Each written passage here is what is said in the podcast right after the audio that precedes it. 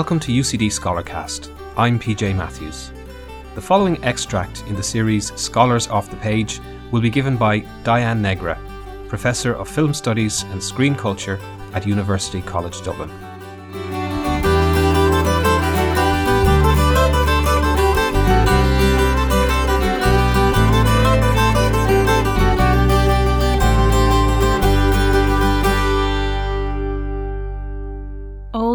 Media After Katrina.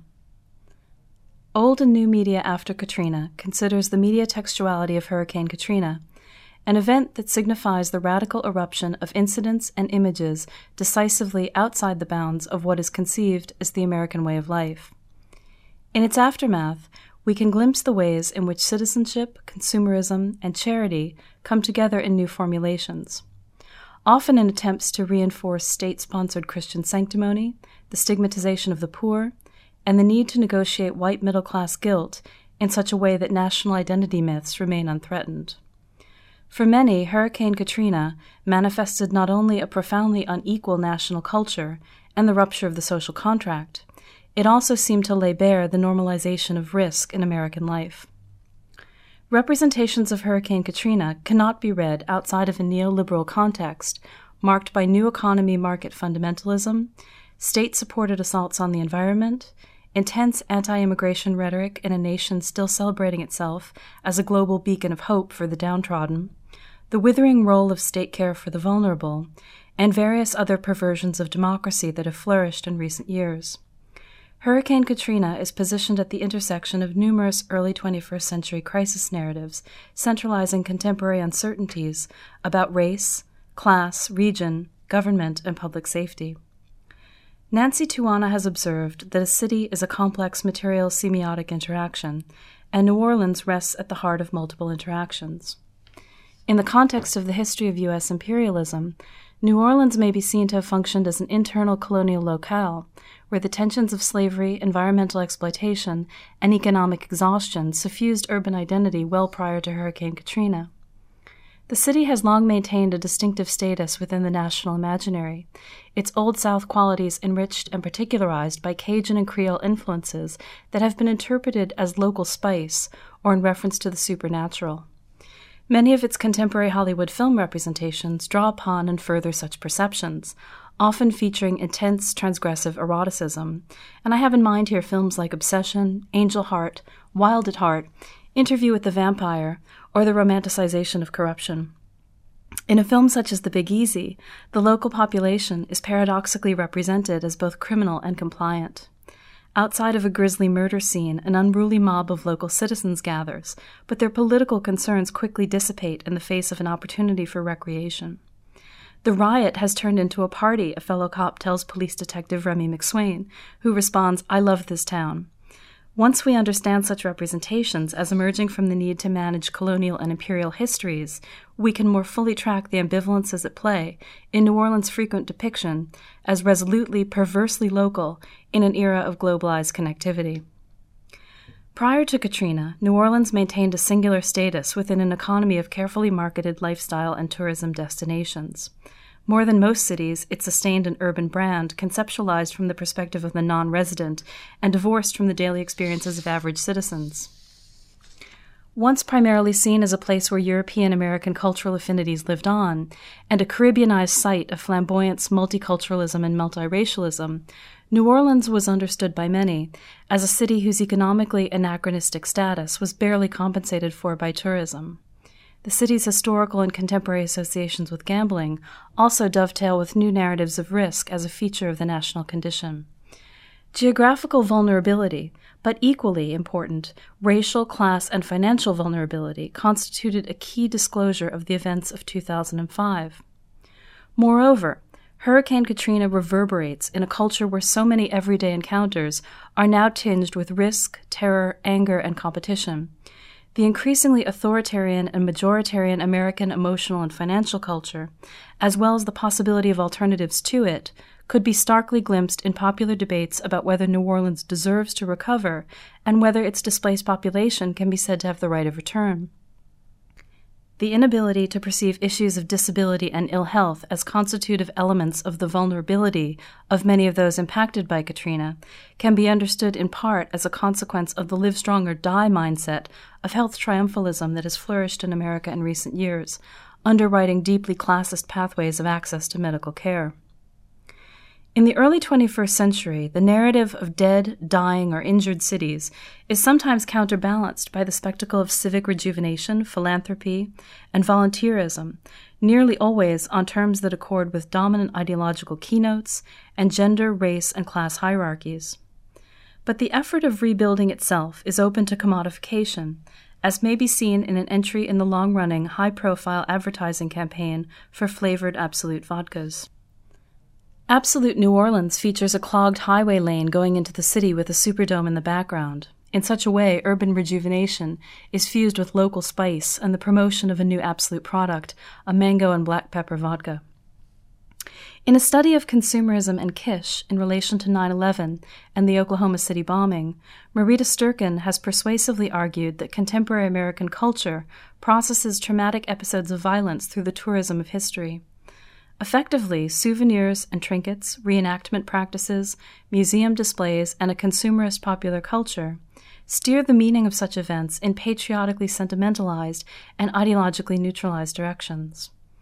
While Sturken's arguments are surely applicable in many ways to the commodification of disaster in New Orleans, they also need to be recast in this context, given that the unifying rhetoric of homeland upon which such consumer memorialization depends proved dramatically inapplicable to an event in which a majority of citizens found the government to be at fault.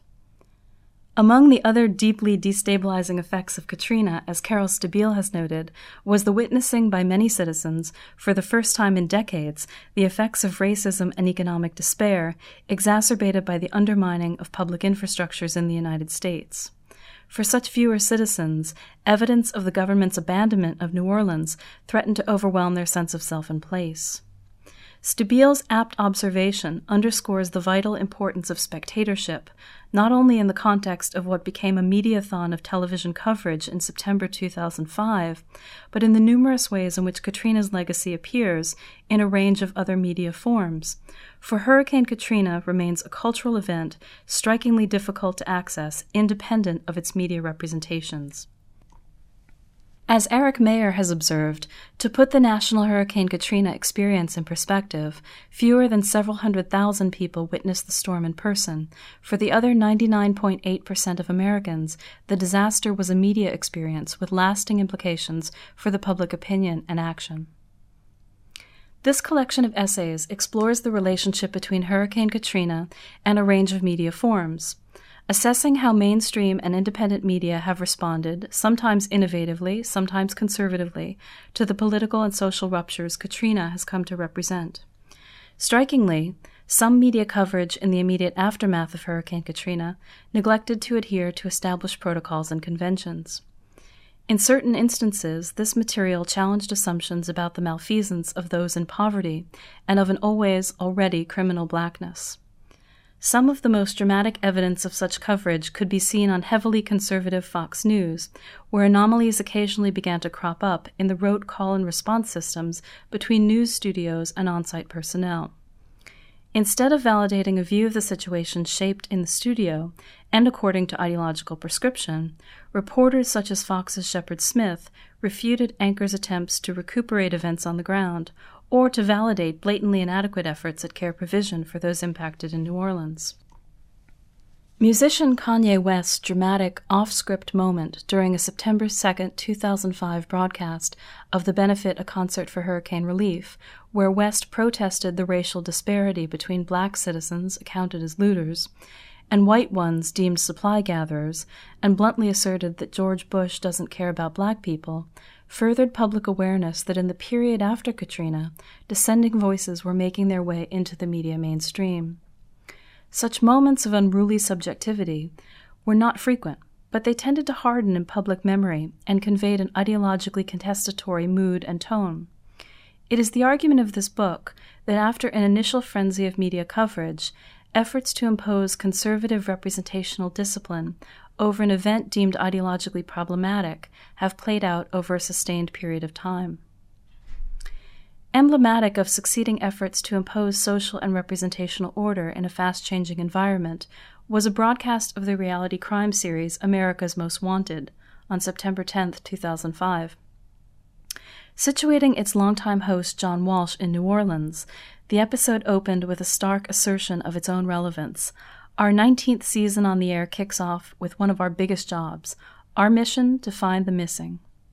Despite such rhetoric, close examination of the episode reveals that this mission is decidedly minimized in favor of the show's stock gambit of criminal apprehension.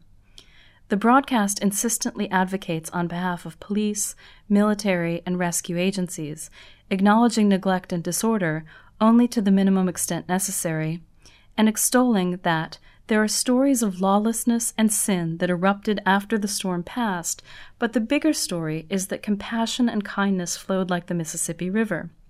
The inappropriateness of such watery metaphors did not apparently register with series producers.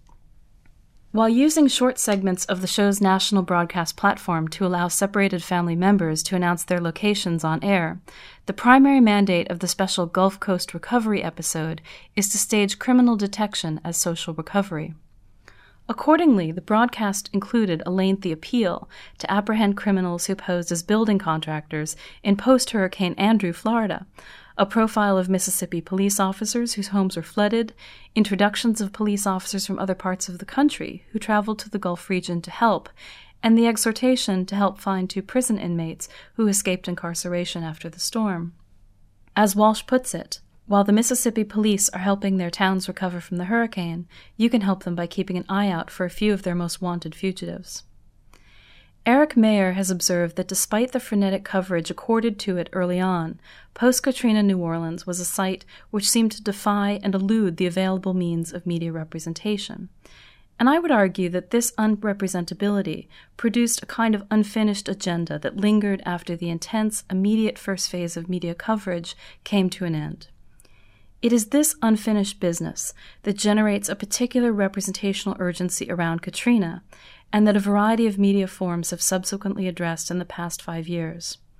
A chief goal of these essays is to consider the ways in which Hurricane Katrina and its aftermath have and have not precipitated revision of the narrative and ideological codes of popular film and television. Do cataclysmic national events exert narrative pressure on even the most stable genres?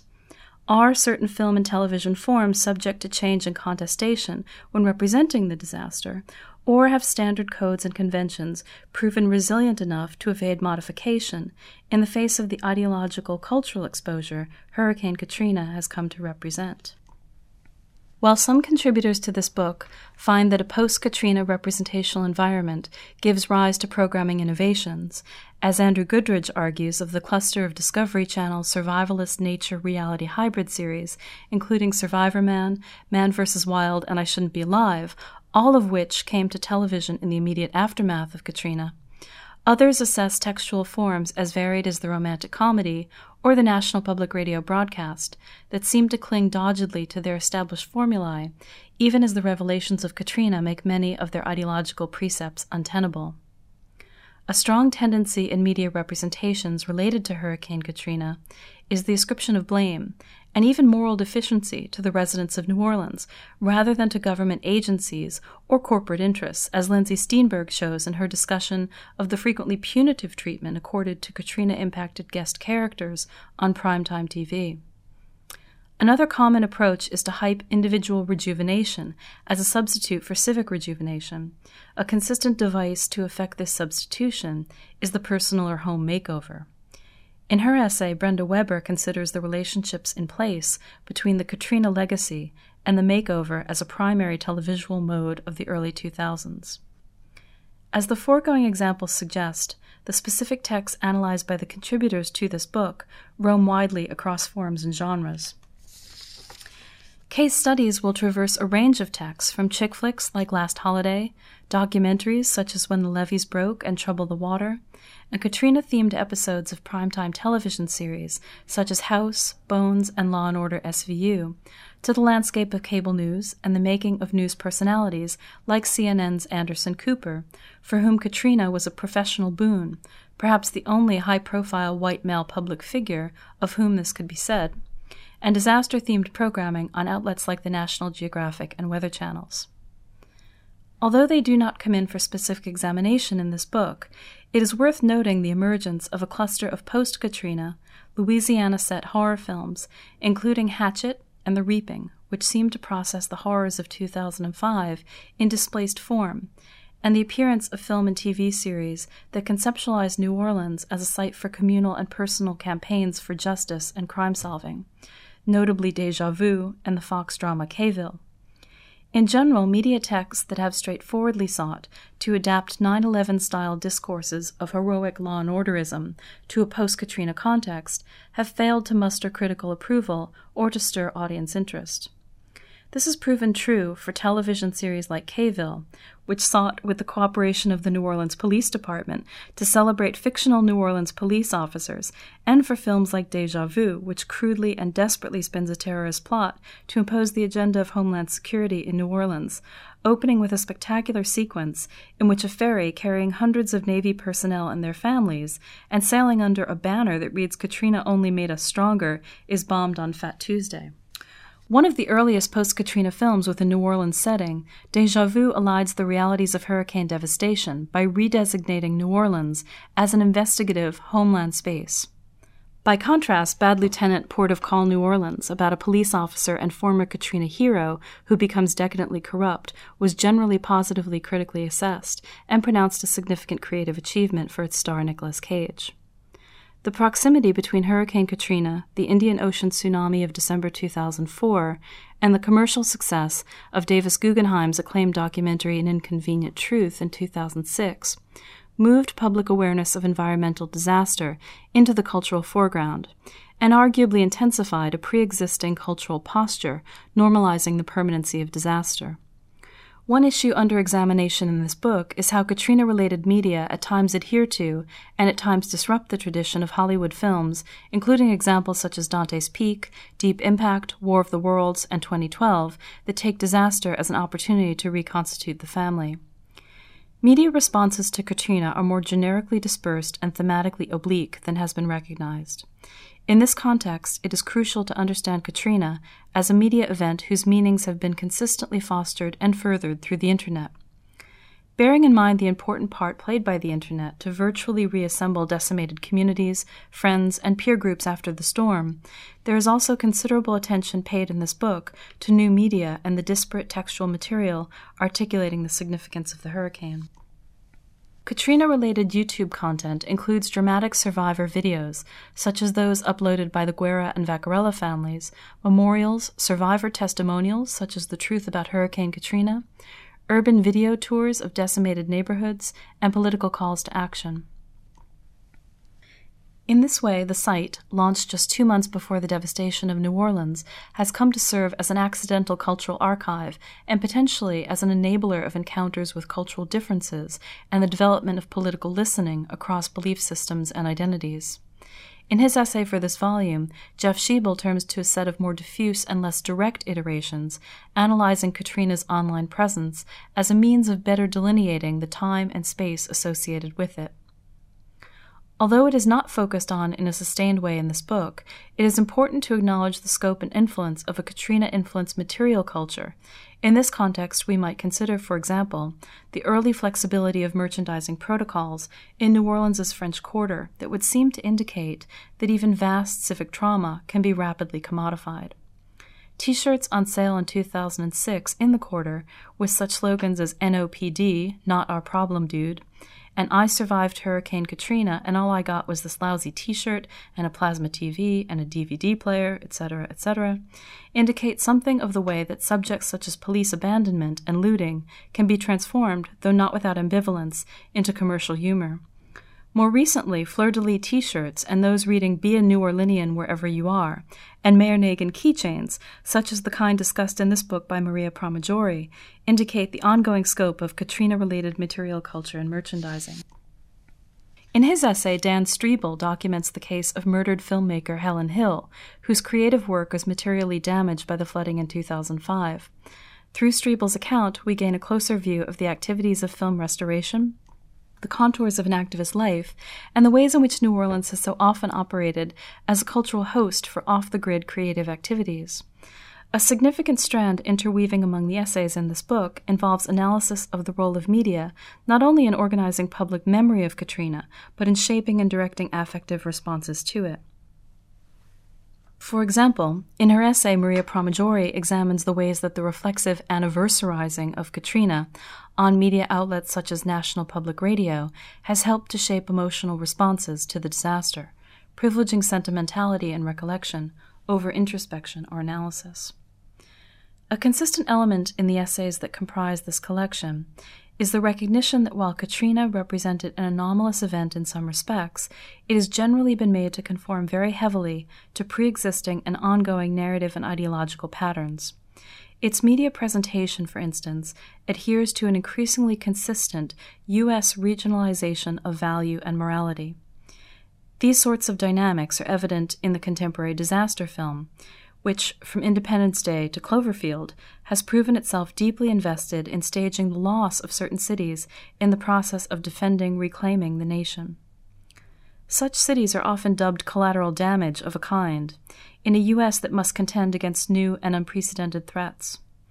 The broader habit of differentiating which national zones are economically, ideologically vital and which are quiescent begs the question of what kinds of ruin we are recognizing in the destruction of New Orleans. It further invites analysis of whether and how the ruining of cities is emerging as a premier 21st century American scenario of fear and fantasy. In the 20th century, the U.S. accumulated little historical experience of rebuilding after large scale destruction. It did, however, gain considerable experience of repressing the unmaking of such American cities as Detroit, Newark, Providence, and Baltimore, all of which saw local economies and industries dwindle away. Given the cultural proclivity in the U.S. to trade in competitive strength weakness dialectics, it is not surprising that a strong impulse is to expel faltering cities as damaged parts of the national body. A boomtown logic helps to compensate for these losses, as Americans are urged to migrate to new urban centers where prospects seem bright. In the last 20 years, dramas of competitive regionalism have tended to celebrate particular cities or regions as magnet sites. Seattle, Austin, and Las Vegas, among others, have consistently come in for this sort of mythologizing treatment. With formulations such as these in place, the economic deterioration of some cities and regions is eclipsed by the celebration of chic, new urban lifestyle centers. In an era of habitual state underfunding and competitive regionalism, Katrina as a cultural event exposes an intensely hierarchical, disaggregated notion of national identity. In the drama of expendability that has frequently been staged around New Orleans since 2005, we can see the consolidation and amplification of elements that were already in place prior to Katrina.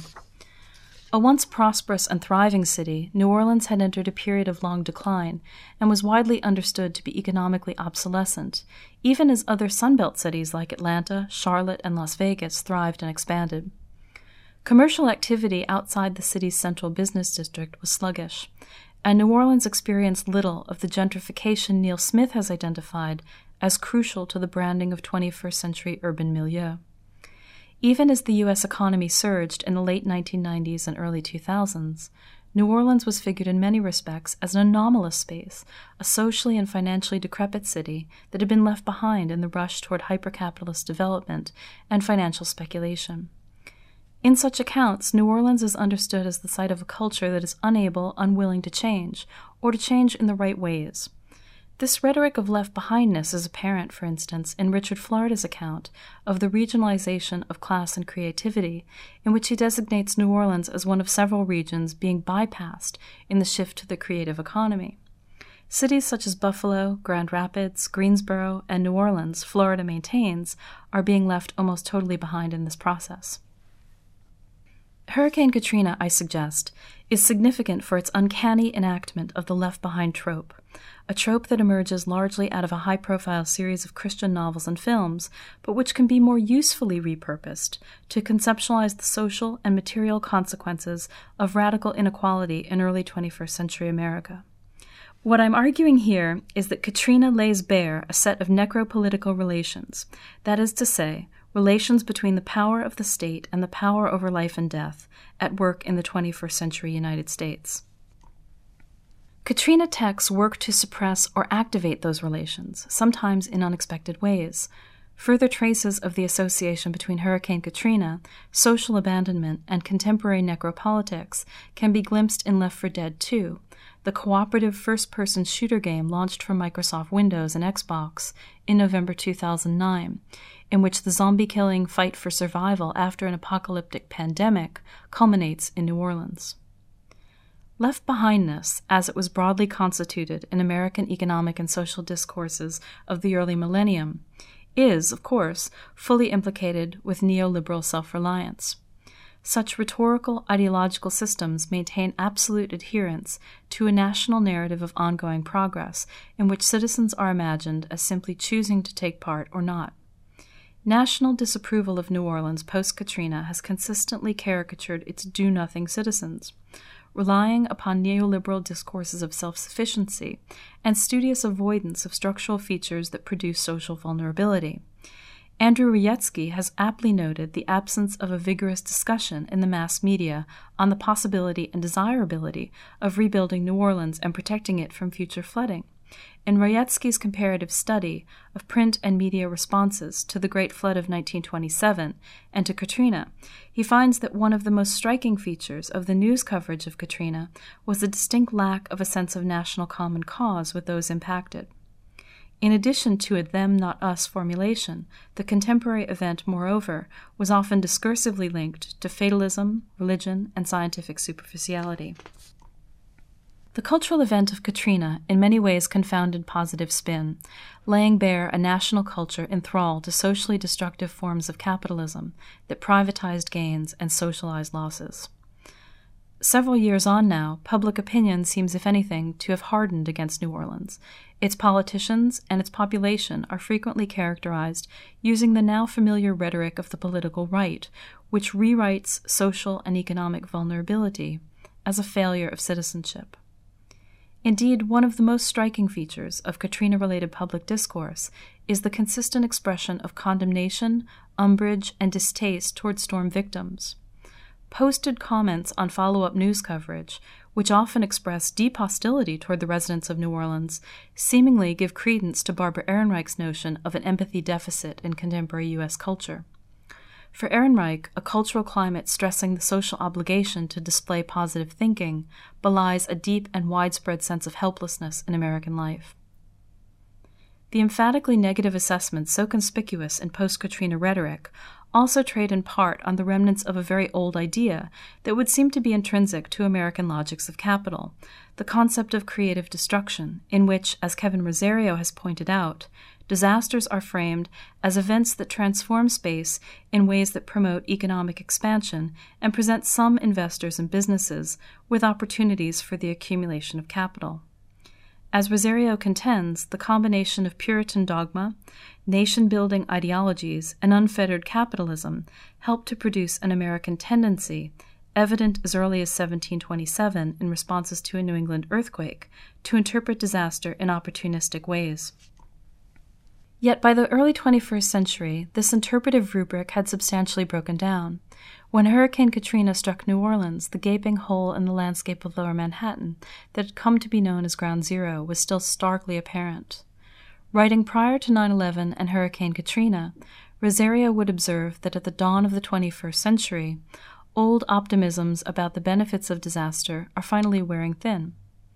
Even so, faint traces of a centuries old American expectation that calamities could be beneficial may play a part in the censure of New Orleans citizens after the levees broke. This sort of thinking is also apparent in a film like Last Holiday, a Queen Latifah star vehicle, which, as I discuss in this volume, anchors a fantasy of entrepreneurial success in an economically purified post Katrina New Orleans. Many of the essays in this collection examine the ways that fiction and nonfiction media forms conceptualize and challenge a view of those impacted by the storm as deviant or deficient citizens, members of a left behind remnant public. Toward this end, virtually all of the contributors engage with neoliberalism as a key explanatory framework for the representational practices associated with Katrina. this does not mean that they all reach the same conclusions. And while some see the media genres or forms they assess fitting within that framework, in other cases they are deemed to exceed or resist it. It is in this context, for instance, that Jane Elliott examines paradoxical representations of self preservation in two documentary films and an episode of TV medical drama House. This collection examines, then, the ways that Katrina was experienced by so many in mediated form, as well as the afterlife of the storm and its locales in media imagery. It undertakes such analysis at a time when press accounts are hyping Louisiana's accumulating track record as a site of media production, with a record number of films and TV series being filmed statewide, in part due to a set of tax incentives first established in 2002, and Louisiana seemingly a particular point of attraction for TV auteurs like David Simon, currently in production on Treme, and Alan Ball. The expansion of media production has been extolled as a silver lining to the catastrophe of the storm and as a form of potential economic salvation in the region.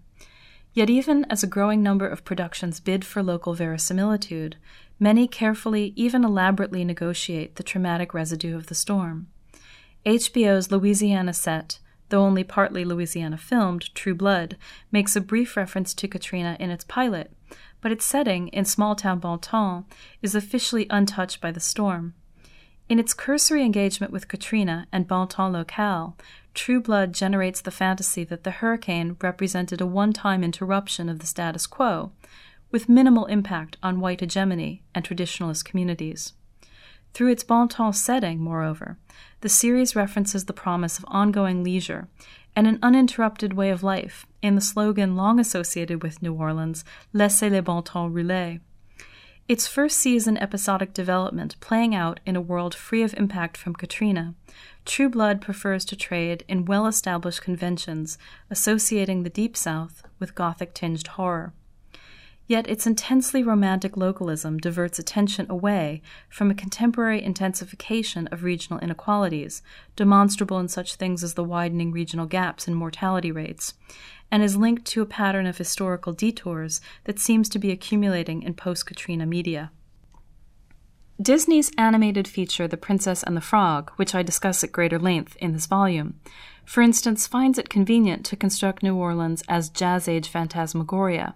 Its old New Orleans setting bespeaks a tendency to evade a problematic contemporary urban locale by foregrounding romantic history, in the form of an African American princess, jazz playing alligator, and voodoo priestess fairy godmother. The film's impulse to stage a compensatory dreamland that substitutes Old South cliches for present day realities culminates in the trailer's audacious last dialogue line Dreams do come true in New Orleans. This is not to suggest that all recent New Orleans set media texts are so historically and ideologically evasive. In the Academy Award nominated The Curious Case of Benjamin Button, an F. Scott Fitzgerald short story is distinctively adapted to acknowledge the Katrina context. The film celebrates pre Katrina New Orleans as a site where human strength and emotional tranquility are connected to coastal culture, and as a city culturally receptive to the curious, construed in this film as counter hegemonic experiences of temporality, linearity, and history. In this sense, and despite its adherence to a problematic limited racial economy, in which such experiences of civic richness are available only to white characters, that limits its ideological authority and narrative effectiveness, the film stands out among post Katrina media texts for its humane vision. Old and new media after Katrina considers media discourse about citizenship in the wake of the storm particularly the ongoing effort of mainstream U.S. media to sort citizens into victims, criminals, and heroes. Where 9 11 speedily and durably installed a set of themes and archetypes of cultural heroism that helped to inscribe a narrative of worthy self sacrifice and barbaric terrorism, the events associated with Katrina, although they did indeed generate a range of heroic actions, did not lead to the lionization of particular individuals or groups. Explanations for this are surely rooted in, if not limited to, the fact that in the latter instance, those most conspicuously impacted were the black urban poor rather than white professionals. As a number of critics have observed, 9 11 coverage tended to prefer suburban breadwinners, and an intensely revalorized class of white male firefighters and police officers, in many cases conferring upon them the status of martyrs.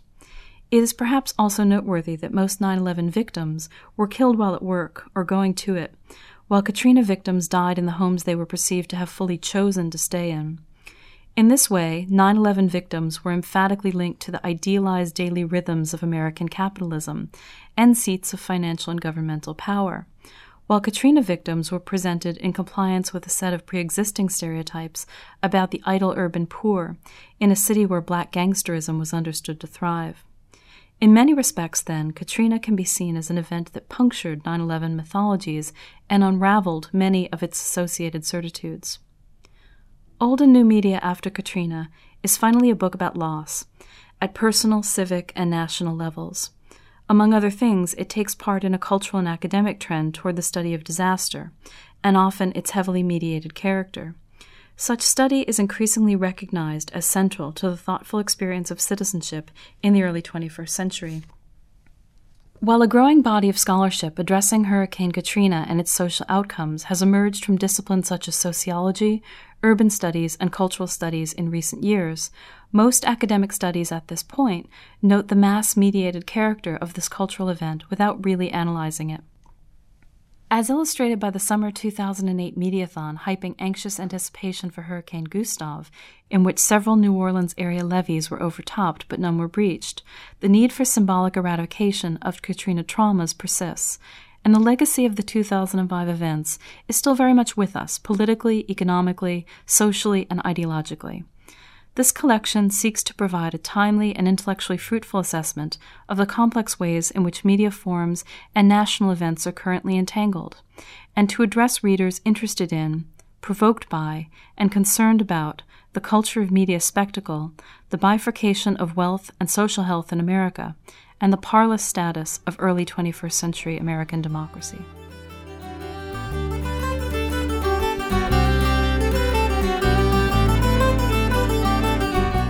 You've been listening to Professor Diane Negra in this UCD Scholarcast. A transcript of this extract can be downloaded at www.ucd.ie forward slash scholarcast.